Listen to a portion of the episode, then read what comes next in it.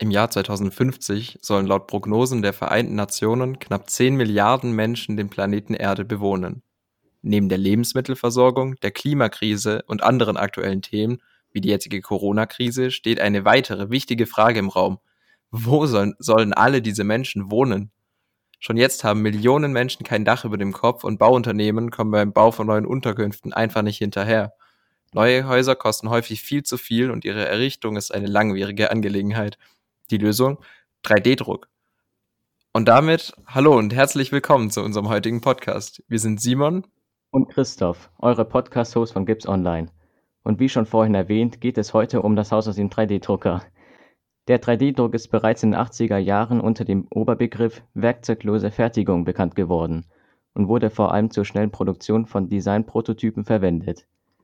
Mittlerweile gibt es verschiedenste Verfahren des 3D-Drucks, die mit verschiedensten Materialien wie Kunststoffen, Holz oder Metallen arbeiten.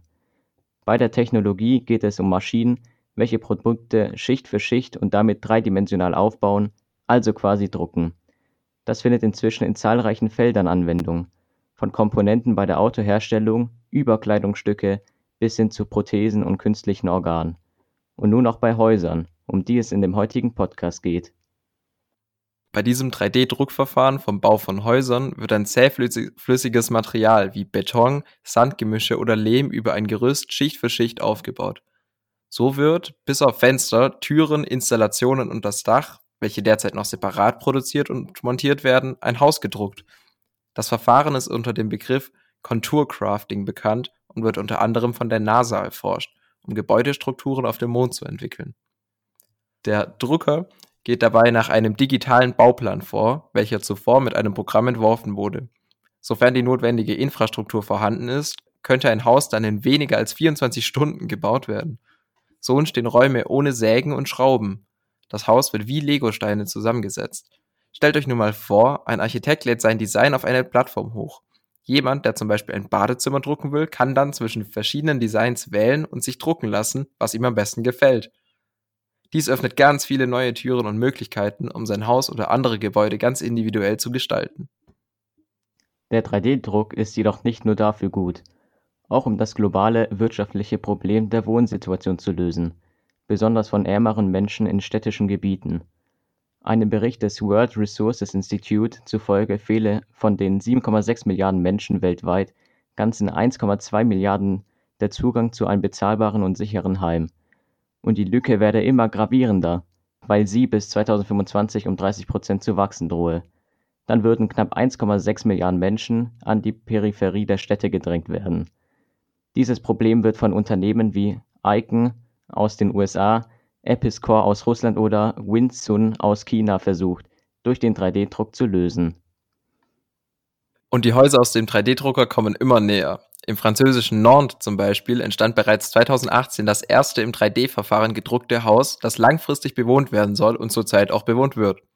In nur 18 Tagen druckte der 3D-Drucker Buttyprint 3D ein 95 Quadratmeter großes Haus mit fünf Zimmern. Und in den Niederlanden wurden Mitte 2019 auch bereits die ersten Häuser durch 3D-Druck gebaut. Und auch Deutschland zieht langsam nach. Und damit sind sie nicht die einzigen Länder. In Dubai beispielsweise entstand bereits im Jahre 2017 mit einer Fläche von rund 250 Quadratmetern das erste solide bewohnbare Gebäude. Dabei belief sich die Bau- bzw. Druckzeit auf lediglich 17 Tage. Die Kosten wiederum halbierten sich im Vergleich zu klassischen Bauverfahren. Und das ist erst der Anfang, denn der Scheich Muhammad bin Rashid gab bekannt, dass bis 2030 ein, ein Viertel der Neubauten in Dubai auf diese Weise hergestellt werden sollen, was wirklich extrem viel ist. Doch nicht nur in Dubai sind Häuser aus dem 3D-Drucker hervorgesehen. Denn der Mix aus hoher Geschwindigkeit und niedrigen Kosten macht die Technik ideal für den Hausbau von wirtschaftlich schwachen Gegenden. Entsprechend möchte Icon gemeinsam mit der Non-Profit-Organisation New Story Wohnsiedlungen für Bedürftige in Entwicklungsländern El Salvador errichten. Es soll bereits in den nächsten Jahren eine gedruckte Siedlung für rund 400 Menschen errichtet werden, die bislang in prekären Wohnverhältnissen leben. Die Projektverantwortlichen versprechen, Häuser mit einer Wohnfläche von 55 bis 75 Quadratmetern zu bauen. Die Fertigstellung eines kompletten Hauses soll dann nur 24 Stunden in Anspruch nehmen und 3500 Euro kosten doch lohnt sich wirklich der Bau des Hauses mit Hilfe des 3D-Druckers? Hier mal eine Auflistung der Vor- und Nachteile des 3D-Drucks. Der 3D-Druck hat nämlich viele Vorteile, nämlich zum einen wie es ja schon ein bisschen erwähnt wurde, ähm, man spart sich extrem die Kosten, also es sind viel niedrigere Kosten beim Bauen, aber auch das Material ist viel günstiger und man braucht auch viel weniger Baupersonal, Architekten und so. Und ähm, man spart sich sehr viel Zeit beim Planen und beim Bauen. Ähm, zum Beispiel, wie gesagt, da in Dubai, wo das 17 Tage nur gedauert hat, da so ein komplettes Haus zu bauen. Es ist nach nachhaltiger, umweltfreundlich und platzsparender beim Bau. Und man kann sehr, sehr viel selber gestalten und deshalb sind eben diesen Gestaltungsmöglichkeiten, die man selber hat, überhaupt keine Grenzen gesetzt. Jedoch gibt es auch Nachteile. Zum einen ist die Baumethode relativ neu und unerforscht.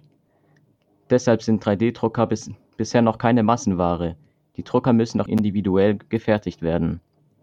Außerdem kann noch nicht alles gedruckt werden. Fenster, Türen und andere Installationen und das Dach müssen noch getrennt produziert und montiert werden. Was haltet ihr so von dieser neuen Baumethode? Denkt ihr, sie hat Zukunft und könntet ihr euch vorstellen, in so einem Haus zu leben? Schreibt es uns gerne mal in die Kommentare. Und damit sind wir auch schon am Ende dieses Podcasts. Wir bedanken uns fürs Zuhören und hoffen, dass euch diese Podcast-Folge gefallen hat. Falls ja, würden wir uns sehr darüber freuen, wenn ihr uns auf Spotify oder eurer Lieblings-Podcast-App folgt, unsere Seite besucht und dort mit der Glocke unten in der Ecke die Benachrichtigungen aktiviert. Aktuell geht das leider nicht im Safari-Browser auf dem iPhone, aber überall sollte es sonst klappen. Wir wünschen euch noch eine schöne Woche und seid gespannt auf die bald erscheinenden Artikel. Ciao!